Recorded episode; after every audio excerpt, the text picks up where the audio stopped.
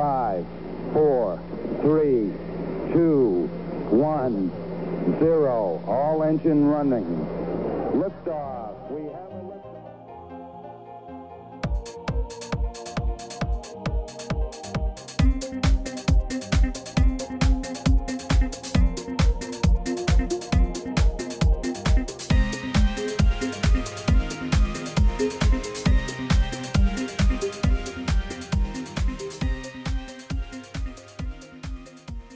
lifetime learner가 되고 싶은 두 아재가 들려드리는 한국과 미국 스타트업 이야기 조강의 4센트입니다. 오늘 2021년을 맞이해서 어, 첫 인터뷰 저희 어, 방송에서 popular한 프로그램이죠. 그래서 조강의 4센트 한 놈만 팬다 코너를 어, 2021년 첫 처음으로 시작하게 됐는데 네, 아무래도 네. 그쵸. 네, 처음 손님을 어떤 분을 모실까 고민을 하다가 아무래도 새해기도 하고 뭔가 이 작년 2020년은 코로나 얘기로 좀 계속 우울했는데 분위기를 좀, 좀 많이 바꿔보자. 그래서 발랄한 새내기 스타트업에 일하시는 새내기를 한 분 모셨습니다. 그래서 어, 뭐 사실 새내기라고 하기에는 경험이 조금 있긴 한데 그래도 뭐 새로 옮긴 곳에서는 아직까지는 새내기라고 볼 수 있을 것 같아서 모셨고요. 아주 저희가 그동안 칙칙한 아재들의 목소리가 들렸다면 오늘 좀 발랄한 어, 목소리를 함께 전해 드릴 수 있을 것 같아서 기대가 많이 됩니다. 어, 저 오늘 모신 손님은 제가 아무래도 새해 첫 급하게 또 섭외를 하다 보니까 아, 간혹 가다가 제가 한 번씩 쓰는 어, golden card죠. 유니스트 학생 제자 중에 또 누가 또 재밌는 친구가 있을까 고민하다가 오늘 이 학생을 학생은 아니죠 이제 아, 이분을 모시게 음. 됐는데 어, 먼저 여러분들께 미리 말씀을 드려야 될 것 같아서 네, 사제지간의 정을 제가 또 오늘 10분 활용했다는 걸 미리 말씀드려 그, 말씀드립니다. 그래서 오늘 모신 분은 어, 야놀자의 장민서님을 모셨습니다. 환영합니다, 장민서님. 네, 안녕하세요. 네, 환영합니다. 역시 이런 게 좀 필요했어요, 그죠? 맞습니다. 예. 쪼박님을 자르고 민서랑 같이 할까 봐요. 아, 말씀하시군요. 어, 업그레이드 됐네요.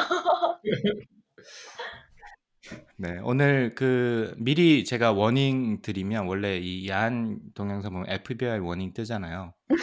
그래서 미리 warning을 드리면 오늘 hyper가 될 가능성이 좀 높기 때문에 볼륨을 조금씩 낮춰 주시는 것도 좀 필요할 것 같습니다. 자, 그러면 어, 일단 그 본인 소개랑 지금 다니는 회사 간단하게 소개 부탁드릴까요? 네, 안녕하세요. 조강의 4센트 청취자 여러분들 2021년 새해 복 많이 받으시라고 우선 먼저 인사를 드리고요. 저는 야놀자 People Partnership tech HR BP팀에서 talent acquisition manager로 일하고 있는 장민서입니다. 국내에 있는 우수한 개발자분들을 좀 찾아서 어, 이야기도 나누고 야놀자 소개를 드리고 있어요. 어, 전체적으로 제가 업을 시작한 지는 약 3년 4개월 되었고, 어, 나중에 좀 더 얘기하겠지만, 이전 2년 정도의 시간은 구글 for Startups에서 이벤트 코디네이터로, 그리고 HR 업계로 들어온 지는 약 1년 정도밖에 되지가 않았습니다. 특히나 채용 카테고리는 제가 좀 시작한 지 반년 정도밖에 되지 않아서, 앞서 소개해 주신 것처럼 완전 새내기? 뉴커머라고 좀 말씀을 드릴 수 있겠어요. 어, 사람 만나고 좀 호기심을 채워나가고 누군가의 커리어를 돕고 바꿀 수 있다는 점에서 지금의 커리어를 굉장히 즐기고 있습니다. 네. 와. 준비 엄청 많이 하신 건가요? 어, 굉장히 어, 프로의 냄새가 나는데요. 자기 소개에서부터. 저 요새 너무 사람들이랑 말을 많이 해서 어, 근데 저는 그 학생 때부터 봤잖아요. 아, 강관님 많이 안 놀라셨구나. 네, 그래서 뭐 이런 친구인지는 알고 있었는데 굉장히 좀 뭐라 그럴까 오늘 방송이라서 좀 민서 같지 음. 않은 느낌이 좀 많이 들어요. 저는 어. 음, 너무 이 정형화돼 있는 방송 톤이라고 해야 될까? 좀 그런 게 좀 느껴지는데 네, 오늘 시간이 가면서 점점 그 부분을 좀 깨보도록 하겠습니다. 그래서 어, 지금 좋습니다. 방금 어, 인사드렸던 목소리와 제일 끝날 때 어떻게 톤이 좀 바뀌는지 한번 봐주시면 좋을 것 같아요. 그 아까 제가 그 마이크가 조금 중간에 끊기고 네. 그래가지고 잘 못 들었는데 야놀자의 그 야놀자의 뒤에 어떤 그 R&D 탤런트 아쿠지션 팀 그 전에 무슨 소개가 있었던 것 같은데 아, 그 부분 좀 천천히 다시 한번 말씀해 주시겠어요? 아, 네. 저는 야놀자 People Partnership에 있는 이제 tech HRBP 팀에서 talent acquisition manager로 일하고 있습니다. 아, 진짜 요즘 회사는 부서 이름도 진짜 힘들어. 길죠? 네, 네. People Partnership. People Partnership. 네. 어. 네, 그 다음이 뭐였죠? tech HRBP 팀이요. 아, tech HR BP 팀? 네. BP가 무슨 뜻이에요? P팀이란 아, 거는 어떤 의미인가요? 네. human resource 어, business partner 팀이에요. 아, BP가 business partner. 네네. 아, 참, 그 많이 안에서 R&D, acquisition, 아, talent. R&D talent, acquisition. manager. 아, 와, 진짜 이름 길다. 소개하기 진짜 힘들겠어요. 그래서 그냥 다 간단하게 채용팀이라고 해요. 아, 근데 이, 이거부터 좀 신선하다, 그죠? 그 이름, department 이름도 People Partnership 이 있고 그 안에 그러게요. tech HR BP 팀이라는 게 또 있고 음, 그다음 그 안에 R&D 탤런트 애쿠지션 어, 역할을 하고 있으니까 어, 좀 이게 신선하네요. 이런 것도. 그래서 야놀자의 뒤에 나 뒤에 조금 이야기를 좀 나눠 보겠습니다만은 이야기 야놀자의 좀 분위기 이런 것도 좀 이야기를 해보면 좋을 것 같고 쪼박님은 이 민서님을 처음 이번에 아시게 되신 거죠? 그렇죠. 예. 네, 아마 깜짝 놀라실 겁니다. 엄청 재밌는 친구예요. 네, 기대가 많이 됩니다. 기대가 많이 됩니다. 그러면 저기 저희 조광의 서센트 이 인터뷰에 나와주셨던 분들 중에 유니스트에서 강박님 제자였던 분이 두 분 제가 알기로 계시는데 김우중님하고 그 네. 클래스 원 공대선님 두 분인데 혹시 두 분도 잘 아시나요? 어, 우중 오빠는 어, 되게 친해요. 친해가지고 이거 나간다라고 말을 하니까 오빠가 당당하게 내 거를 들어봐라. 그러면 감이 올라오시라고 그냥 셀프 이렇게 좀 홍보를 좀 하시더라고요. 그래서 네. 어 그래 하면서 들어봤고 어 공대선님은 이제 서로 존재는 알지만 크게 접점이 없어가지고 아직은 별로 아, 그렇게 친하지 않은 오히려 그 나왔던 철현 오빠 그 박철현 님이랑 네. 이제 조금 또 같은 동문이고 친한 분들이 엮여 있어가지고 자주자주 인사는 하는 편이에요. 아 네. 그렇군요. 가- 아, 박철현님도 계셨네요. 죄송합니다. 제가 그러고 보니까 지금 네 번째 유니스트 학생이네요, 그죠? 그죠 네 번째네요. 보고 예, 제가 철현님은 제가 음. 깜빡했습니다. 철현이 잘 살아 있는지 모르겠다. 잘 살겠죠. 요즘 예, 다시 유튜브에서 한동안 왔다 갔다 왔다 갔다 하시는 것 같은데. 네, 뭐 그 인생을 hustle을 열심히 하고 있는 것 같은데 네. 음, 뭐그 공대선 대표 같은 경우는 워낙 또 그 차이가 좀 나죠 기수가 제가 알기로는 그 대선이가 우중 오빠랑 2등이라고 동갑 아닌가요? 야, 아 그렇네. 그러면 아예 그 만날 기회가 없었나 보다, 그죠? 그게 우중 오빠 인터뷰에서도 나왔는데 그 갓 군대 복학하고 들어갔던 수업에 우중 오빠 뒷자리가 저였어요. 그래가지고 그래가지고 그때 오빠한테 막 맛있는 거 주고 이렇게 친하게 지냈었어요.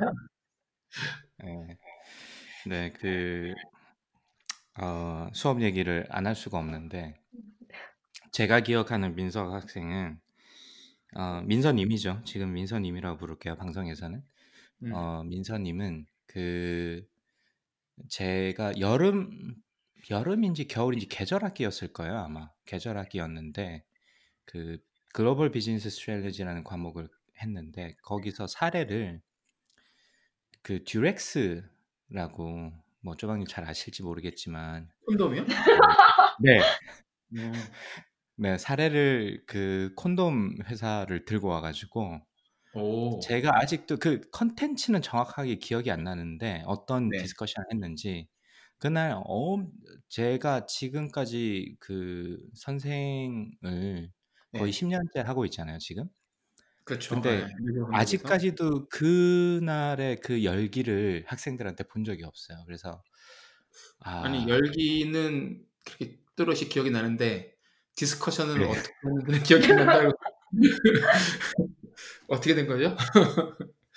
네, 제가 메모리가 짧아서. 근데 그 엄청 이 사례를 하겠다고 아마 그 전에 아마 이야기를 했을 거 했던 것 같아요. 저한테 괜찮냐고.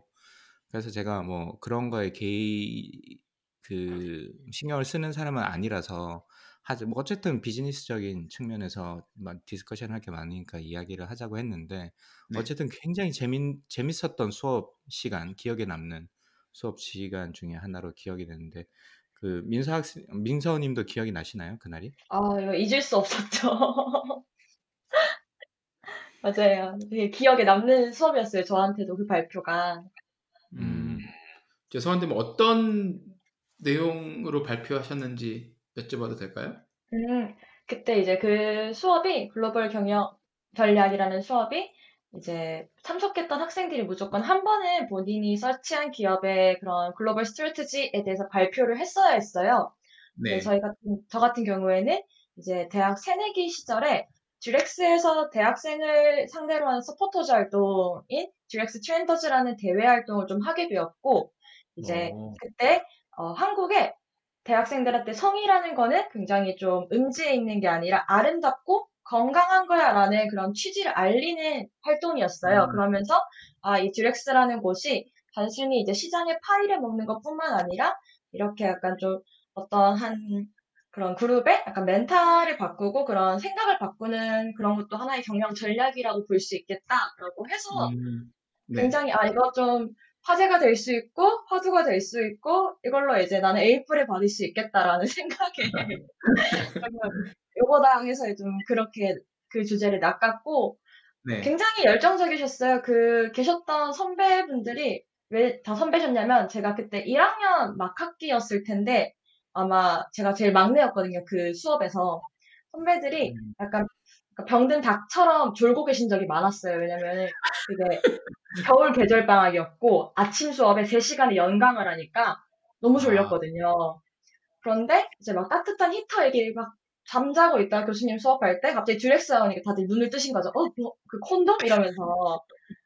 그래서 저는 약간 어, 이 듀렉스가 얼마나 이 시장을 잘 먹고 있고 시장을 먹기에 어떤 활동을 하고 있고 이런 거를 좀 소개해 드리려고 했는데 어쩌다 보니까 약간 어, 이상하게 경쟁사와 듀렉스를 비교했을 때 경, 그 제품의 quality를 제가 얘기를 하고 있는 거예요. 그래서 어 이거를 왜 내가 발표를 하고 있지? 하면서 이제 막 각종 들어오는 질문에 디펜스를 하고 그랬었죠. 아, 그렇죠. 네. 오늘 오늘 방송은 19금 일단 앞에 붙이고 가야 되겠다. 워닝. 아, 민서님은 굉장히 이게 그 뭐죠 자세하게 기억을 하고 계시네요. 어떤 의도에서 그걸 기획을 하셨고 어떻게 이제 수업이 진행이 되는지를 다 말씀을 잘 하시는데 강박님은 기억을 잘 못하시고 계시고 충격을 많이 받으셨나 봐요 그때. 아, 네. 어, 저도 아마 그때가 뭐 2년 차쯤 됐을 텐데 아 이렇게 아 학생들이 부임하신 지 2년 바뀌었나? 차. 예, 예, 예, 예. 음, 음. 그래서 좀 그런 충격 도 있고 좀 재미도 네. 있었어요. 저도 아 이런 것도 이제는 그쵸? 네. 편하게 이야기를 나눌 수 있는 시대가 됐구나. 뭐 오히려 지금 같은 경우는 좀 오히려 더 조심스럽습니다만은 뭐그 네. 당시만 해도 좀 뭐 어, 뭐 미투 운동이라든지 이런 게 오히려 좀 덜 할 때라 가지고 네. 어, 오히려 그 discussion 그 토론의 자유도는 더 있었던 것 같아요. 그래서 요즘은 좀 더 조심하는 것 같긴 한데 어쨌든 음. 굉장히 기억에 남는 남학생이 음. 콘돔 얘기를 들고 와 콘돔 회사 이야기를 들고 와도 조금 아 괜찮을까 이랬는데 아주 네. 진짜 그때 제가 1 학년이었는지는 기억이 안 나는데 아주 그 파릇한 여대생이 갑자기 콘돔 회사 사례를 들고 와 가지고 이야기를 하니까 저로서는 굉장히 충격이었던. 그래서 음. 그렇게 기억이 남고요. 그 이후로 저랑은 인연이 꽤 많았어요.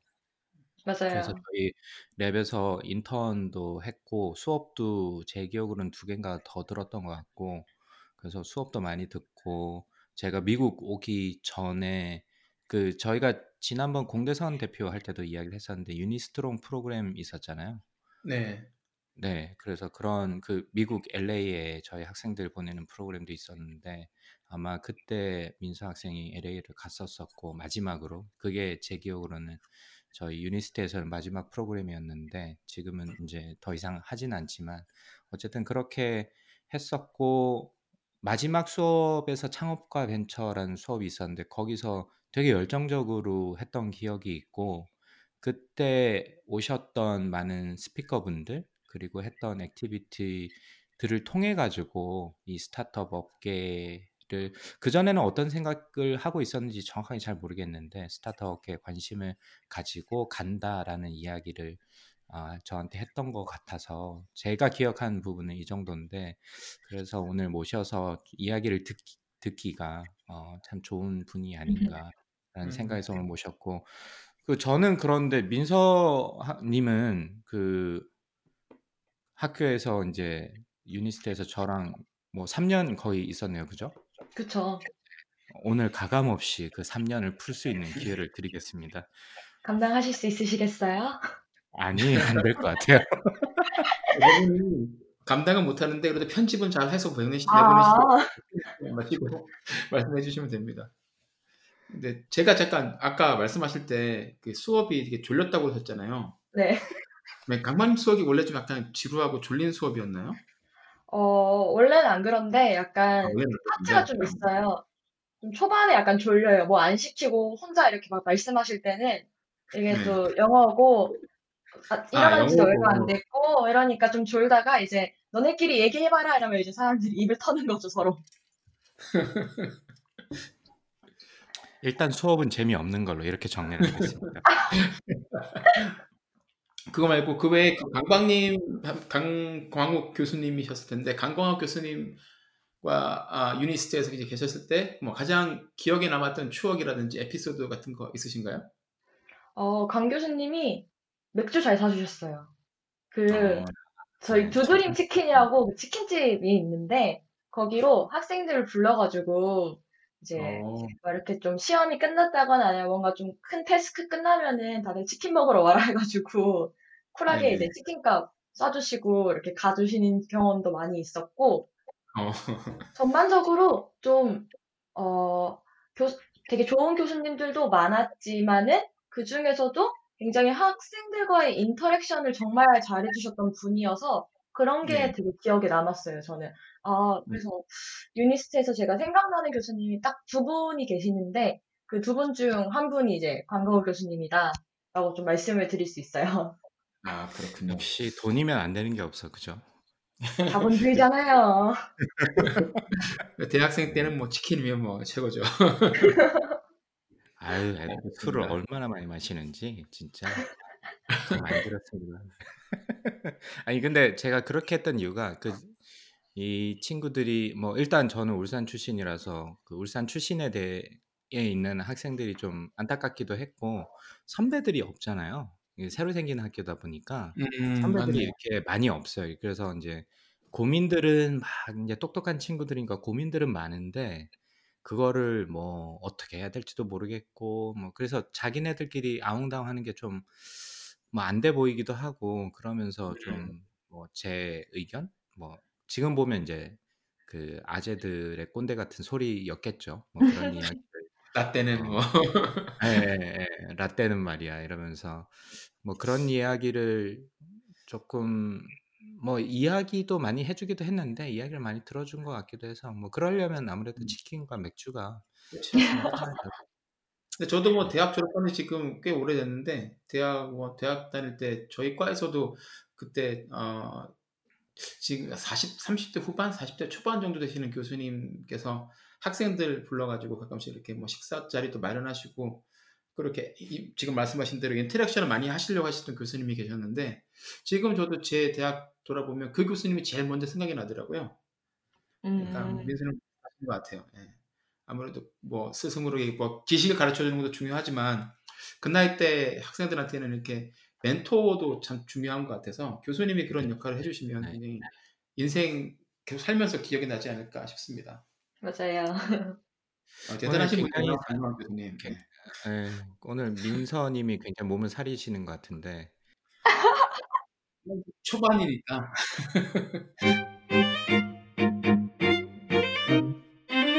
저희가 보통 인터뷰를 김우중 네. 심사역 어, 인터뷰를 들으셨으니까 대충 아시겠지만 보통 중고등학교 때부터 이 인생을 좀 이렇게 훑어오는데 민서님은 좀 좋으실 것 같아. 예, 얼마 안 된 이야기라 가지고 야 그쵸. 그때 20년, 30년 전 말씀이신가요? 보통 이렇게 되는데 어, 민서님은 아마 제가 알기로는 저희 인터뷰 모신 분들 중에 가장 나이가 어리시지 않을까 싶은데 어, 인간 음, 장문서에 그런 대해서 조금 예, 알아보도록 하겠습니다. 이 부분은 그 저희 쪼박님께서 좀 리드를 해주시죠. 네, 아, 뭐 아주 오래된 기억은 아니겠지만 어, 중학교 때 그리고 고등학교 시절로 한번 돌아가 보- 보도록 하죠. 어, 중고등학교 때도 지금처럼 이렇게 활발하신 학생이셨나요? 어, 저 갑자기 교수, 강 교수님이 저한테 했던 약간 충격적인 얘기가 생각났는데, 네. 저한테 다 저를 지났는데? 앉혀보시고 굉장히 진지하게만 말씀을 하셨어요. 민서야, 네. 네가 참 괜찮은 친구인데 좀 세련되어질 필요가 있겠다. 라고 말씀을 하셔서 굉장히 충격받았어요. 아니, 뭐라고? 이러면서 했는데, 왜냐면 놀랍게도 제가 대학교 들어가서 좀 다듬어진 거였거든요. 어, 네. 중고등학교 때는 거의 폭주, 기관차, 뭐 망나니, 뭐 이런 걸로 불렸어요. 좀, 아 진짜요? 네, 더 감정에 즉흥적이고 직설적인데, 어, 엄마가 무서워서 공부는 잘해야 한다는 그 학생의 본분을 굉장히 지켰거든요. 그러면서도 좀, 어, 뭐 무대 깔아주면 어디 올라가서 춤추고 웃기고는 다 하고, 이러는데 이제 본인 기분 나쁘기 시작하면 그때부터는 이제 삐딱선 타고, 저 공부도 잘하는데 지금 저 건드리시는 거예요? 이러면서, 너가 날 지금 건드려? 이러면서 좀 이렇게 속된 말로 어. 약간 지랄도 좀 하고 해서, 선생님들이 굉장히 싫어하셨어요, 저를. 쟤는 뭐지? 굉장히 쉬- 쉬운 학생은 아니었겠네요. 그러면. 음. 쉽진 않았어요. 쉽진 않고, 음. 약간 그런 거. 야자 시간에, 이제 뭐, 야자를 왜 해야 하냐, 집에 가서 공부를 하면 효율이 더 좋지 않냐, 뭐 이렇게 해서 음. 이제 학년 부장쌤이랑 싸운 적이 있어요. 그래서 저희 반 애들 전체를 이제 엎드려 뻗쳐를 시키신 거예요. 그래서 지금이라도 자기의 말에 수긍을 하면은 엎드려 뻗쳐 그만두고 자리 가서 공부하래요. 근데 그러면 더 이렇게 수긍하기 싫더라고요, 저는. 그래서 그래, 그러면 내 팔이 부서지냐, 당신이 의견이 굽히냐, 이렇게 좀, 그때 좀 또 싸워가지고, 막, 한 시간 동안 엎드려 뻗쳐하고, 그, 선생님이 저한테, 교수생활 20년 넘게 했는데, 너 같은 애는 처음 본다고. 해서, 엄마 아빠가 유니스트 간다고 하셨을 때 사실 되게 좋아하셨어요. 왜냐면은, 이제 이런 저의 성장 과정을 다 지켜보셨으니까, 얘가 분명 서울 올라가면은, 강경 그 운동권이 되어서, 저 광화문 아. 앞자리에 있겠다 싶었는데 이제 울산은 솔직히 그런 게 없잖아요. 그래서 약간 좀 그렇죠. 마음 놓으셨죠. 아 그러셨구나. 아니 그러면 삐딱선을 가끔씩 타셨다 그러는데 삐딱선 타신 것 중에 뭐 가장 큰 일탈, 뭐 그런 공개해도 될 만한 뭐 사건이 있으실까요? 어, 저야 뭐 이제 뭐 엄마한테 독서실 갈게 하고 부산에 그런 카페 정모 이런 데 가가지고 네. 카페 정모 친구들이랑 노래 부르고 놀고 들어오다가 이제 전화 받고 걸려가지고 두드려 맞고 뭐 그 정도예요. 그 일탈이라고. 저는. 아 지금 중고등학교는 부산에서 다니셨나 보죠? 아니요, 울산에 있었는데 이제 그 음. 공업탑이라는 곳에서 버스를 타면은 부산에 되게 쉽게 갔었어요 그때. 아, 그래가지고 뭐 이렇게 놀러 간다고 안 하고 똑같이 이렇게 가방 메고 나갔다가 네. 안 들어오고 이러니까 이제 잡혔죠 엄마 아빠한테. 그러면 그 중고등학교 때 뭐 공부는 일단 잘 하셨다고 하셨는데 그 말고 이렇게 뭐 특별히 관심이 있었던 분야라든지 뭐 어, 푹 빠져 있었던 취미 같은 거 혹시 있으셨어요? 어 저는 만화책을 정말 좋아했어요. 음. 만화책을 엄청 좋아해서 그 저희 하필이면은 독서실 아래에 만화방이 있어가지고 아, 그 위치 선정 만화방 죽이네요. 언니랑 어 되게 친하게 지냈거든요. 이제 올라가는 길에 250원에 한 권이니까 1000원으로 네 권 음. 빌려서 올라가고 이제 들고 가면은 걸리니까 바로 독서실에서 다 끝내고 반납하고 집에 가고 이랬거든요. 그러면서 이제 고3 끝날 때까지 뭐 내가 여기서 책을 몇 권 읽었지 하고 봤는데 거의 3,000권을 넘게 읽었더라고요. 만화책만. 와, 그래서 아 진짜 나는 될 녀석이구나.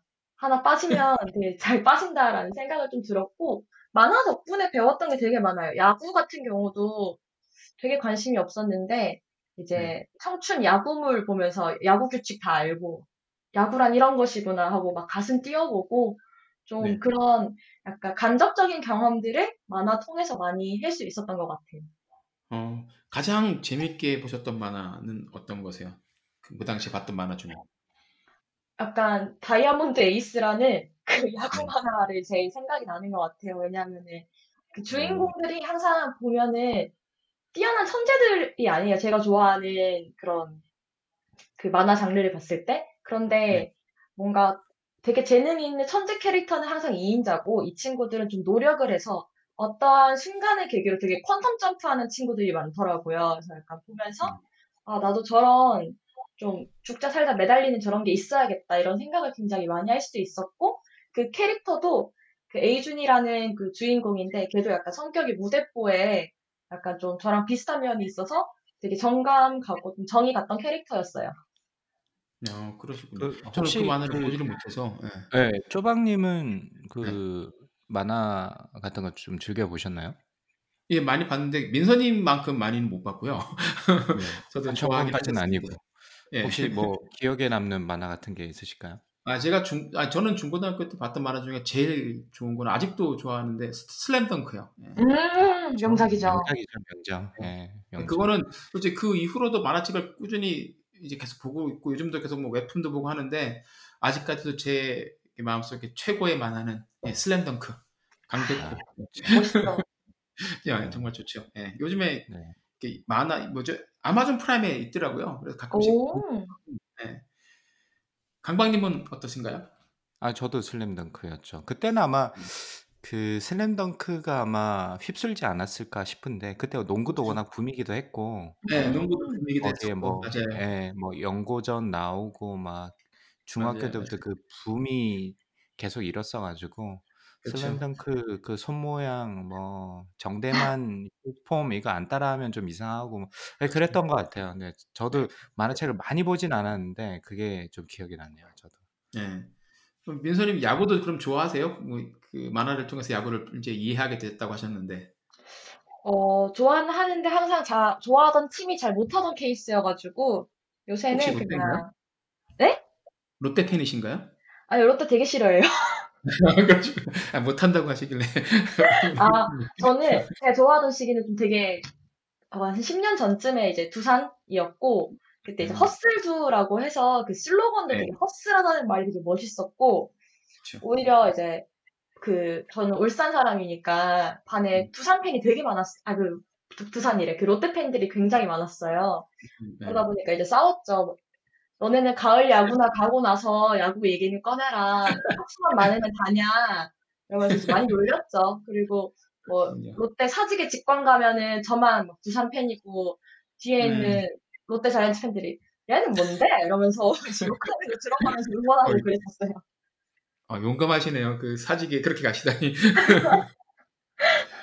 알겠습니다.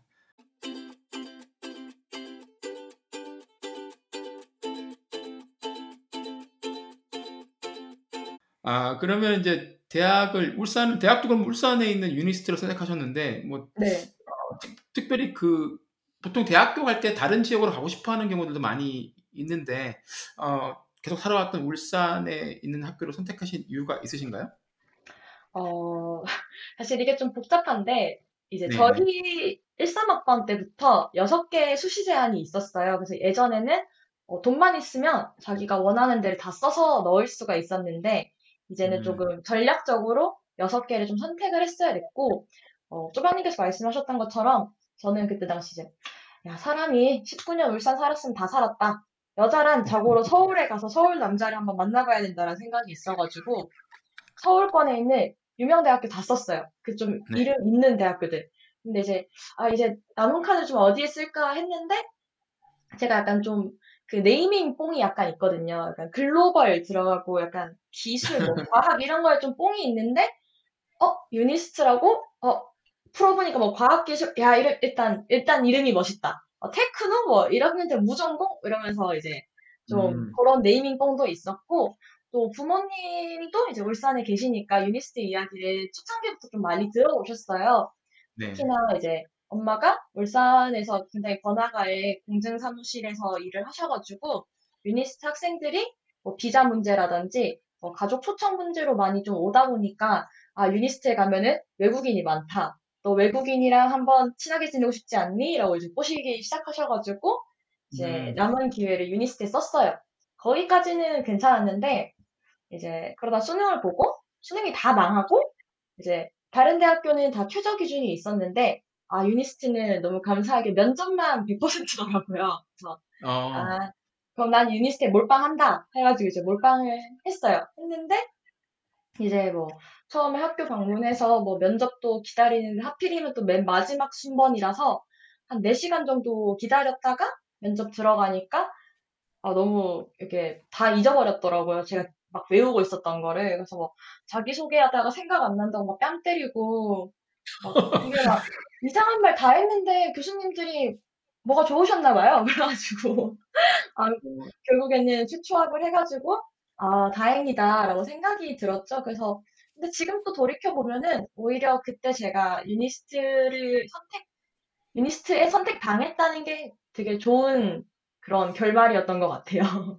음, 아니 뭐 자기 소개 하다가 뺨 때리셨으면 그 교수님들한테 인상을 굉장히 강하게 남기셨겠네요.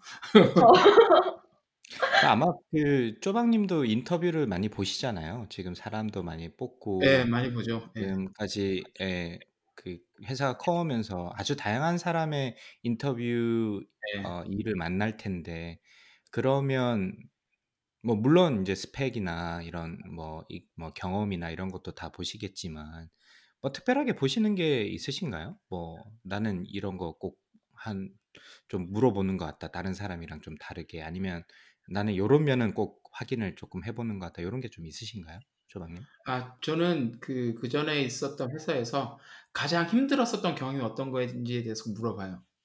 아, 그걸 항상 음. 질문하시는구나. 네. 예, 예를 들어달라고, 구체적으로 좀 예를 들어달라고 음. 얘기해주고 하거든요. 그러다 보면, 어, 그 거를 굉장히 구체적으로 얘기하면서 이제 대화, 거 그렇게 시작을, 그래서 그 사람들이 자기들이 가장 힘들었던 경험을 얘기를 하면 거기서부터 이제 주고받으면서 이제 얘기가 음. 점점 점점 깊게 들어갈 수가 있는데 그러다 보면 네. 이제 그 사람의 강점이 뭔지 struggling 하고 있는 게 그쵸. 어떤 부분인지 그리고 이 사람이 그런 거를 대하고 그리고 옛날에 추, 그런 기억들을 이제 어떻게 간직하고 있고 거, 그거를 positive하게 받아들였는지 negative하게 받아들였는지도 대충은 알 수가 있거든요. 음. 음. 전 그거를 항상 꼭 음. 물어봐요. 그 사람들마다 이제 그런 꼭 확인하는 포인트가 있는데 저 같은 경우는 처음에 그 입시를 들어가니까 면접으로 저희가 들어가거든요. 유니스트 같은 경우도 네. 들어가면 하루 종일 면접을 보는데 처음에는 되게 놀랐어요. 와 진짜 이 학교 학생들이 똑똑하다고 하더니만 진짜 똑똑하구나. 막 음. 막 그 과고나 이 특수 특목고에서 막 음. 프로젝트도 막 멋있게 하고 리포트도 막 쓰고 논문도 쓰고 막 책도 몇십 권씩 읽고 그래서 너무 감동을 한 거예요. 제가 아, 얘 너무 한국의 미래는 밝다. 너무 감동. 보통 그 면접을 어떻게 보냐면 이제 교수님이 한 분 들어가고 입학 사정관 분이 들어오세요 옆에. 그래서 이제 같이 면접을 보는데 아무래도 저희는 뭐 그런 시스템이나 이런 거는 조금 아무래도 잘 모르죠. 입학 사정관 분들이 더 잘 아시는데 한 세 명쯤 끝나고 나니까 그 입학 사정관 분이 저한테 커피를 한 잔 주시면서 너무 이렇게 감동하시면 안 된다고 저거 다 짜서 오는 거라고 그렇게 말씀하셨어요. 네, 네, 그래가지고 진짜 동심파게 막그 동공 지진 와가지고 네? 그래서 보니까 그러고 나서 생각해 보니까 다 똑같은 거예요. 말하는 스타일이 학생들이. 음. 그래서부터 제가 바꾼 게 뭐냐면 제일 마지막 질문에 제가 일탈 항상 물어봤어요. 그래서 음. 그래서 제일 큰 사고 친 게 제일 뭐냐? 그러면 학생들이 대부분 엄청 당황하거든요. 안 그래도 긴장하는 상황에서. 음. 예상치 못한 질문이 들어오고 그때 또 제가 그거랑 같이 물어봤던 게 무한도전 중에서 캐릭터 누가 제일 좋아하냐. 그래서 근데 그러면 된- 굉장히 당황하거든요, 학생들이. 그래서 뭐 이제 나름 이 머리를 굴리는 게 보여요, 앞에서 보면. 근데 가장 그 그러니까 그런 거죠. 가장 세이프한 대답은 유재석인데 음. 그러면 너무 특징이 없을 것 같고 어 뭐 좀 자기는 사실 노홍철을 좋아하지만 뭔가 이 아 뭔가 이 또라이가 어 없고. 네. 뭔가 일 평균에서 벗어난 아웃라이어 같은 사람이 그쵸. 나한테 좋을까 안 좋을까 이런 거를 실시간으로 계산하는 게 이렇게 보이거든요, 앞에서 보면. 그래서 음. 많은 학생들이 그냥 유재석을 선택하고 그냥 뭐 뭐 사회를 잘 보고 그러면 인제 쪼박님처럼 그렇게 팔로우 퀘션이 가면 뭐 사회를 잘 보고 뭐 어쩌고 저쩌고 하는데 그건 안 와닿아요. 음. 그래서 오히려 인제 아까 인제 민서님께서 인제 뺨을 때리면서 했던 게 기억에도 많이 남고 그게 어떻게 보면 더 좋아 보이셨을 수도 있어요, 교수님들한테도. 그렇죠. 예. 그래서 설마 저 네. 저것까지 짜고 왔겠어라고 생각은 안 하셨을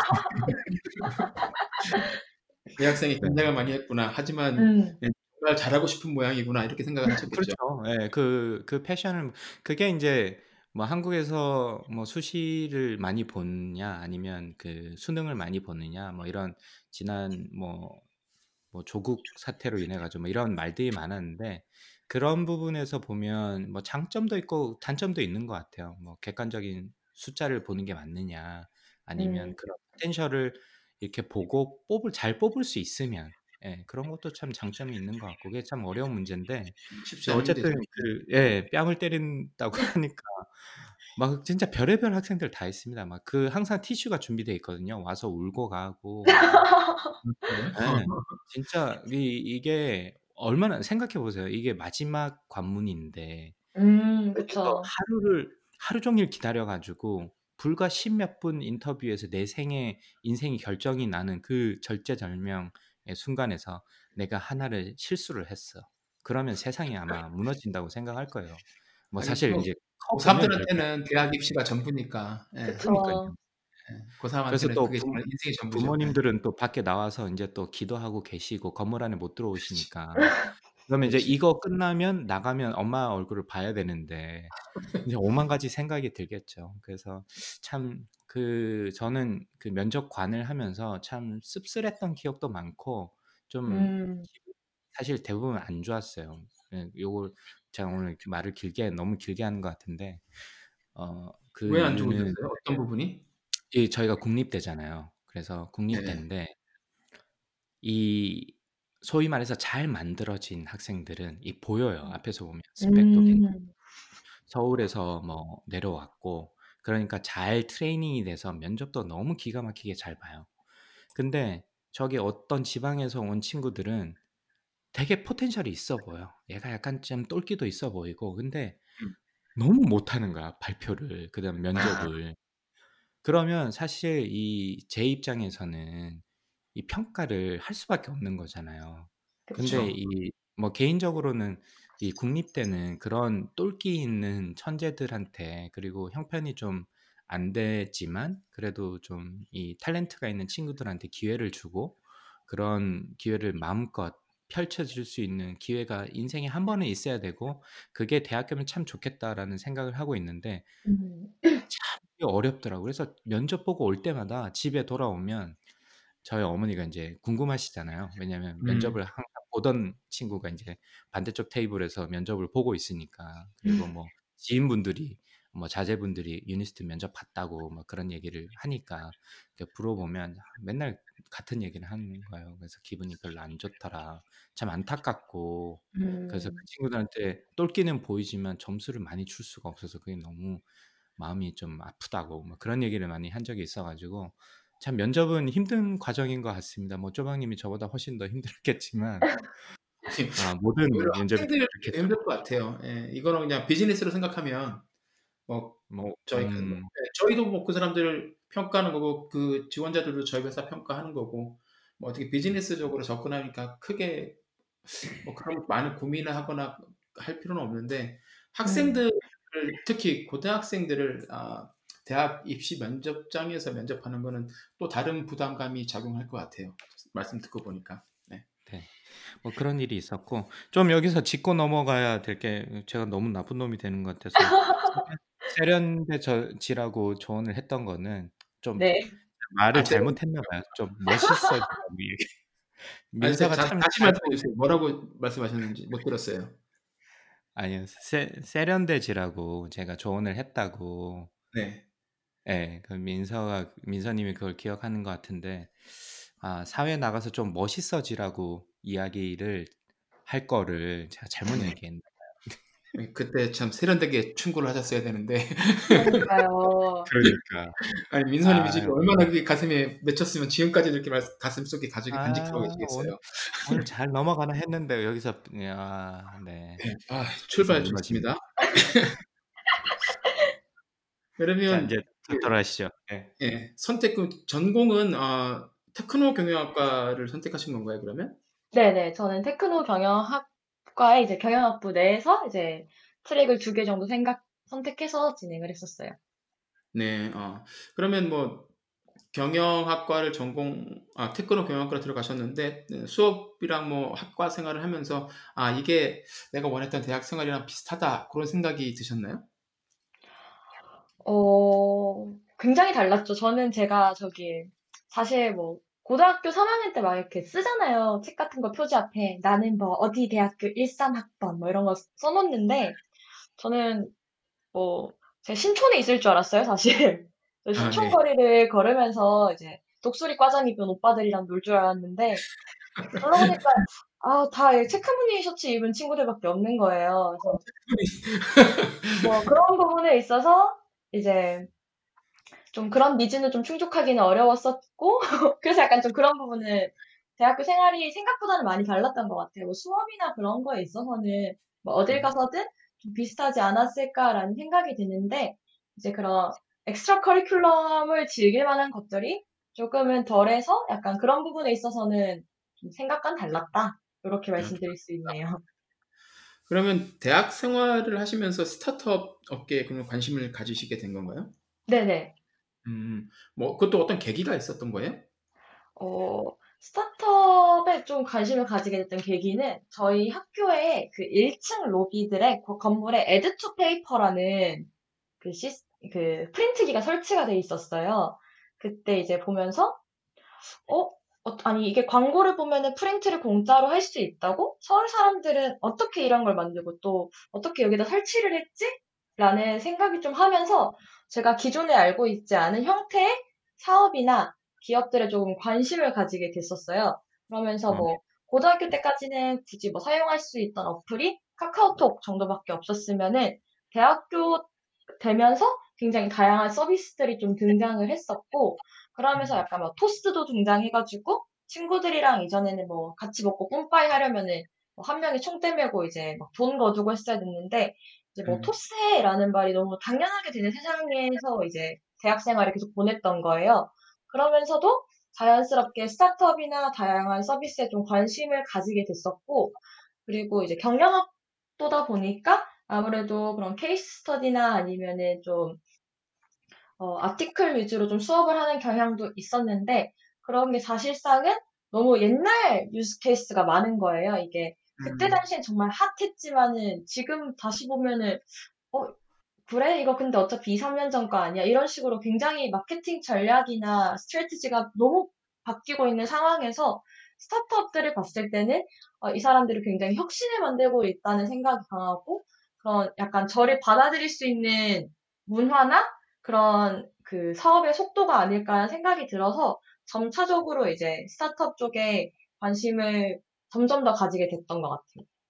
음, 그러셨구나. 그 지방에 있으면 뭐 핸디캡이 있을 거라고 흔히 생각하는데 또 13학번이시니까 그때 뭐 그때는 스마트폰도 뭐랄까 대중화도 많이 돼 있고 어플도 굉장히 많이 있고 그러니까 그렇게 뭐 크게 그렇게 핸디캡이 되지는 않았을 수도 있겠네요. 네, 뭐 그런 사용성 문제는 없었고, 뭐 굳이 말하자면은 이제 배달의 민족 켰을 때 사용 가능한 지점이 없다. 이런 거 뜨는 음. 거 정도만 좀 달랐죠. 아, 그렇군. 그건 그렇겠다. 강박님 수업에서 그러면 스타트업에 관련된 뭐 사례들 같은 것도 많이 다루고 했었어요? 어, 교수님께서 이제 창업과 그 벤처라는 수업을 제가 마지막으로 들었을 때는 그때는 실질적으로 저희가 진짜 창업을 좀 해보는 케이스였어요. 한, 한 학기 내내. 그렇게 이제 저희가 내부적으로 프로젝트를 진행을 하면서 교수님께서 좀 스타트업 사례들도 많이 소개를 시켜주시고 좀 스타트업, 유수 스타트업에 계시는 분들도 많이 초청을 해서 어, 약간 게스트 렉처도 많이 진행을 해주셔가지고 그런 부분에 있어서는 여타 다른 교수님들에 비해서 굉장히 저희가 좀 상대적으로 new하고 신선한 내용들을 굉장히 많이 습득할 수 있었어요. 어, 그러셨군요. 아, 저번에 우중님도 비슷한 말씀을 해주셨는데. 근데 이제 유니스트 제가 저도 몇 번 가본 적이 있는데 학생들이 대학원 진학률이 꽤 높다고 들은 것 어, 같았는데. 네, 맞아요. 그쵸. 예, 근데 대학원 진학을 안 하시고, 그러면 졸업하신 다음에 바로 구글 캠퍼스로 이제 취업을 하신 건가요? 어, 네, 저는 이제 사실상 말씀을 드리면은 마지막 한 학기는 어, 교수님들과 약간 쇼부를 보고 바로 그냥 안 듣고 필드로 나간 케이스예요. 아, 마지막 학기 때 그냥 이제 네. 필드로 나갔다. 어. 그럼 그때 그럼 처음에 필드로 나가신 첫 번째 직장이 구글 캠퍼스예요? 네, 네, 맞아요. 어, 그러시구나. 그러면 뭐 학교에서 바로 넘어오긴 했는데 그럼 어떻게 하시다가 졸업하시기도 전에 구글 캠퍼스에 그 들어가게 되셨어요?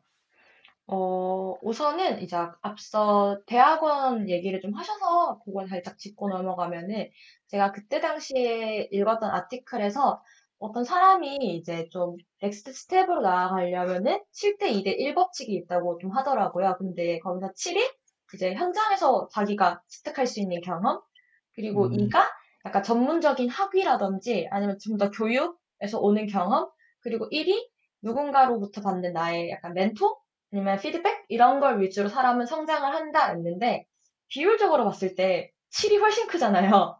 아, 그쵸. 이거는 필드에 가야지 내가 뭔가를 알 수 있겠구나. 그리고 내가 부족한 2를 채우려면은 이건 나중에 돌아오면 되겠다라는 생각이 강해서 이제 좀 대학원은 저한테는 아예 옵션이 아니었고, 그리고 이제, 아, 이게 이상하게 강 교수님 미담으로 계속 흘러가는데, 아, 아, 좋아요. 네. 교수님, 아, 교수님 게스트 렉처 때 이제 게스트로 원티드의 이복기 대표님이 오셨어요. 이제 뭐. 한 시간 네. 조금 넘는 시간 동안 본인의 이야기를 풀어주셨는데, 이제 그때, 아, 이게 서울에서 온 기회다. 약간 생각이 들어서 수업 마치자마자 이제 교수님한테 저 저분이랑 10분이라도 대화를 나누고 싶다. 시간 좀 주세요라고 우겨서 교수님 오케이를 해주셨어요. 그래서 다음 수업은 뭐 어쩔 수 없이 자체 휴강 때리고 바로 이제 기숙사 가서 뭐 정리해놨던 이력서랑 레주메 들고 어, 교수님 사무실로 뛰어갔죠. 그래서 한 5분 남짓하게 이야기해서 결론은 뭐 아, 저 스타트업 씬은 진짜 관심 많고 저한테도 기회 주세요. 뭐 인턴이던 계약직이던 어, 뭐 기회 주세요. 땡깡 부렸고 복귀님 이메일로 제 레주메를 좀 드렸어요. 그러나서 음. 연락이 두절되길래 아, 이 서울 사람들의 농간이구나. 이거는 앞에서만 어 해준다고 해주고 이런 거구나 했는데 딱 거의 한 달 뒤에 갑자기 이제 아 여기 포지션 열렸는데 저를 추천하고 싶다고 말씀을 해주셔가지고 그게 이제 구글 캠퍼스에서 이벤트 코디네이터 포지션이었고 이제 그때 어. 당시 head 분이셨던 이제 제프리님이랑 이야기 나누고 1차, 2차 면접 거치고 어 9월에 join하게 됐어요. 그때는 자기소개 잘 하셨나요? 그때는 이제 아니 그때도 정신이 없어가지고 아는 사이라 막 하니까 교수님이 그냥 이런 거는 이력서 resume로 이렇게 이메일로 써드리라고 지금 이분 시간 없다고 끊으셨어요. 그러셨구나. 아, 네. 그러면 그때 서울로 바로 올라오셨겠네요? 어, 네. 그래서 이제 합격되자마자 어, 좀 놀다가 바로 짐 싸서 올라왔어요.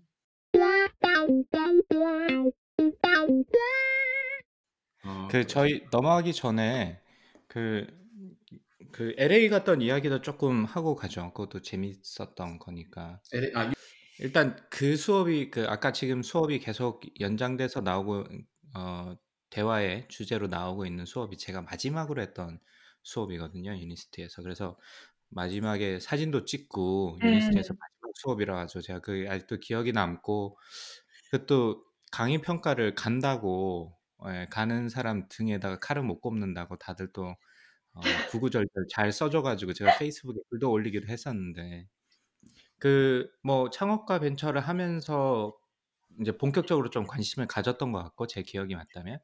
그리고 인터뷰를 잘 보셔가지고 유니스트롱이라는 저희 또 오랜만에 들으시는 분들한테 좀 소개를 드리면 유니스트에서 어, 스트롱 벤처스 LA에 있는 스트롱 벤처스랑 같이 프로그램을 만들어서 저희가 한 달 정도 학생들 세 팀을 보내서 거기서 교육을 시키는 프로그램이었는데 그때는 아, 이- 그 스트롱 벤처스가 너무 바빠가지고 어, 다른 분을 소개를 시켜 주셨어요. 저희가 지금 계속 모시려고 하다가 타이밍이 안 맞아서 계속 못 모시고 있는 로빈 리 대표님 음. LA 분인데 그분을 통해 가지고 저희가 이제 학생들을 보내서 LA에서 하고 있는 그 뭐 스타트업 관련된 경험을 했었고 제가 한번 갔었는데 굉장히 재밌게 살고 있더라고요. 그래서 너, 어, 너무 한편으로는 저도 대학생 때 아 이런 기회가 있었으면 좋겠다.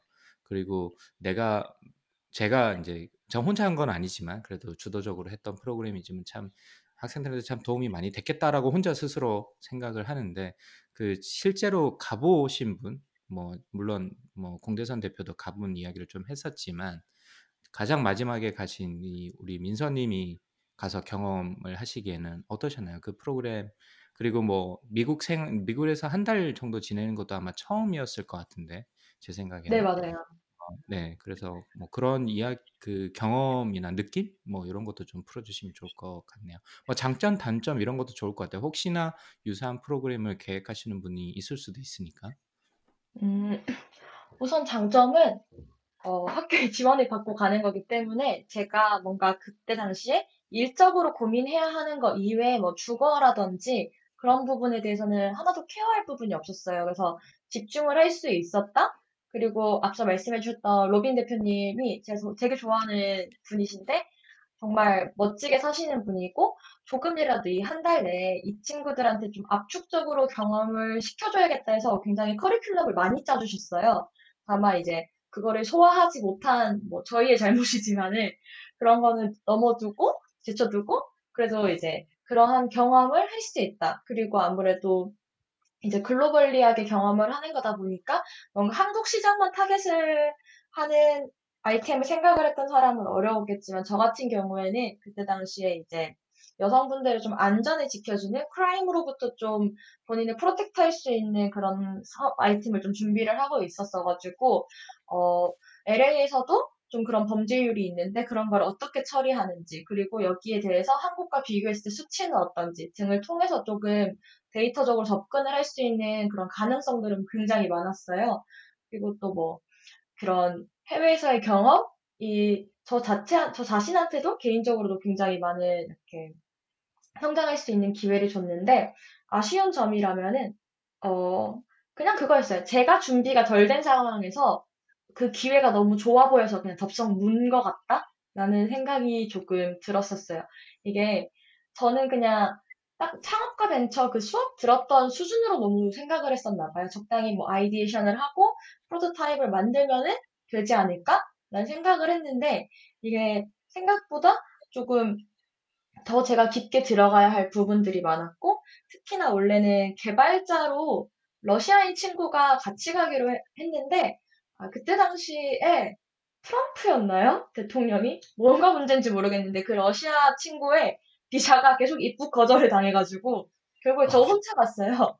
저 혼자 가서 두 명의 팀인데 혼자 가서 이제 하려고 하니까 어, 속도가 안 나가지고 결국에 이제 다른 팀이 한번 이제 와해가 되면서 그 팀에 있던 제가 진짜 친한 루비라는 언니가 와가지고 디자인이랑 그 마케팅 작업 함께 도와주면서 조금 아이템을 구상을 해 나갔었죠. 근데 지금 드는 생각은 아, 내가 조금 더 탄탄하게 준비를 더 하고 내가 조금 더 진심을 가지고 이거를 성공하지 못하면 난 죽어야 된다는 생각으로 했었어야 됐는데 그게 아닌 약간 어중 떠중한 마음, 이도저도 아닌 마음으로 듣기에는 아, 너무 그 시간이 시간을 되게 100% 이상으로 활용을 하지 못했다라는 아쉬움이 남아서 혹시나 뭐 이제 코로나 상황이 조금 풀리고 해외에서 이런 거를 경험할 수 있는 기회를 갖게 된다면은 그렇게 나갈 분들에게는 충분히 생각을 하고 본인이 어떤 거를 가서 할 건지에 대한 플랜을 풀리 세우고 가는 거를 좀 추천을 하고 싶어요. 네.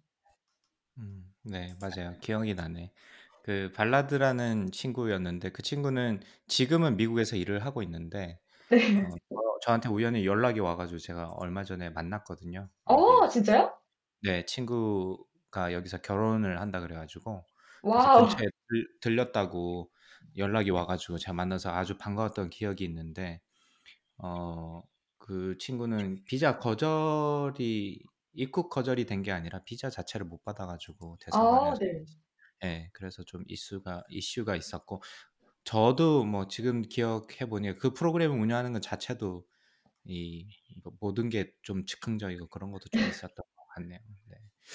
그 LA에서 하시면서 마지막에 그 발표를 했잖아요. 미국 네. VC들이랑 약간 파티처럼 루프탑 맞아요. 파티처럼 해 놓고 저는 그 사진만 봤는데 뭐 그때 발표할 때 뭐 느꼈던 점, 그 다음에 뭐 어떻게 준비를 했는지 뭐 끝나고 나서 뭐 어떤 피드백을 받았는지 그런 것도 좀 말씀을 해 주실래요?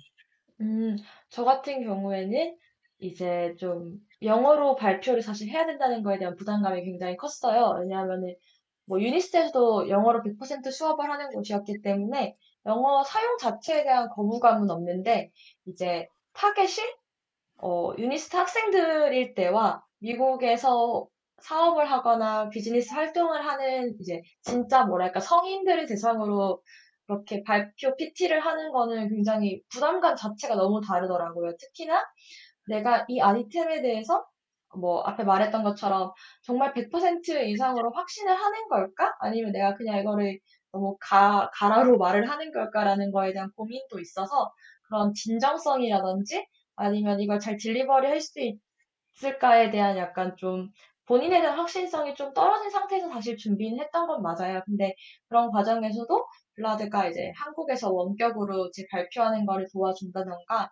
이제 그 발표 장표 같은 경우에도 그래서 앞에 언급했던 루비 언니가 굉장히 잘 만들어주고 이제 제가 할 수 있는 거는 그 발표를 잘 하는 것밖에 없었기 때문에 그런 부분에 있어서는 진짜 하기 전날까지도 막 새벽까지 거의 새고 발표를 하러 갔던 것 같아요. 그래서 그날 당일에는 다행히 발표를 하면서 절거나 떨거나 쉽진 않았어요. 그래서 생각했던 것만큼은 딱 했었고 끝나고 나서도 어, 생각보다 많은 명함을 받았어요. 왜냐하면은 이게 이제 여성분들을 대상으로 하는 서비스이고 꼭 필요한 서비스인 건 많고 뭔가 유사한 아이템들이 시장에는 많지만 아직 좀 뾰족하게 이 문제를 해결하는 것들은 없었기 때문에 이제 조금 관심을 받을 수가 있었던 것 같은데 아이템이 뭐였냐면은 그 이제 IoT 센서가 부착된 이제 하드웨어 제품이랑 소프트웨어의 제품을 결합을 한 건데 이제 휴대폰 뒤에 그때 당시에 이제 요새도 많이 사용, 사용하시는 분들이 있는데 그립톡 같은 거를 부착하는 거였어요. 이제 가다가 평소에는 그립톡으로 쓰되 만약에 내가 좀 신변의 위험을 느꼈다 하면은 그 그립톡 중간에 부분을 꾹 아래로 push하면은 그 push된 내용이 이제 휴대폰으로 전달되어서 내가 등록한 사람들에게 이제 나의 location을 알려주고 어, 사이렌 소리도 들리게 할 수 있는 그런 아이템이었는데 이게 이제 어, 개발자가 없는 상황에서 구현을 하다 보니까 정말 이제 paper prototype 수준으로 들고 가서 이제 발표를 하게 된 거죠.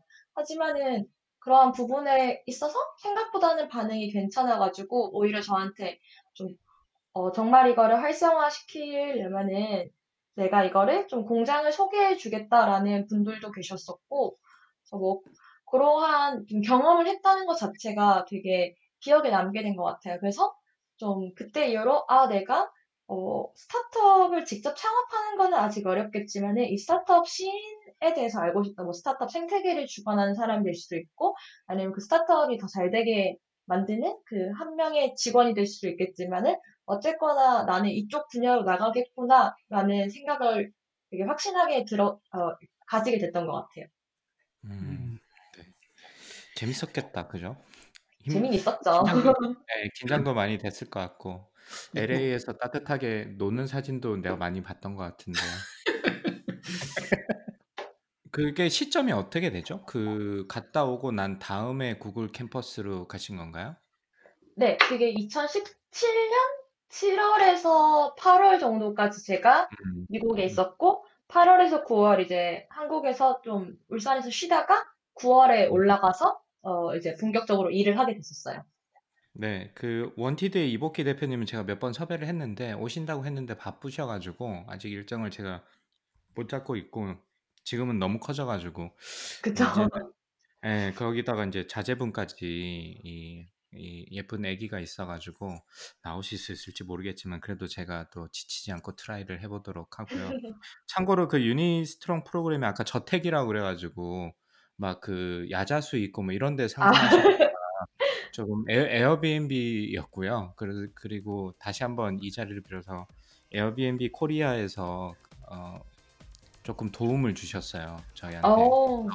예, 바우처를 좀 주셔 가지고 안 그러면 그 한 달 동안 빌리는 비용이 커버가 안 됐는데 이 프로그램을 설명을 드렸는데 학생들이 가는 거고 그런 그 취지를 동감을 많이 해주셔가지고 저희한테 많이 도움을 줘가지고 음. 예, 그런 뒷얘기도 좀 있었고요. That's one small step for man, one giant leap for mankind.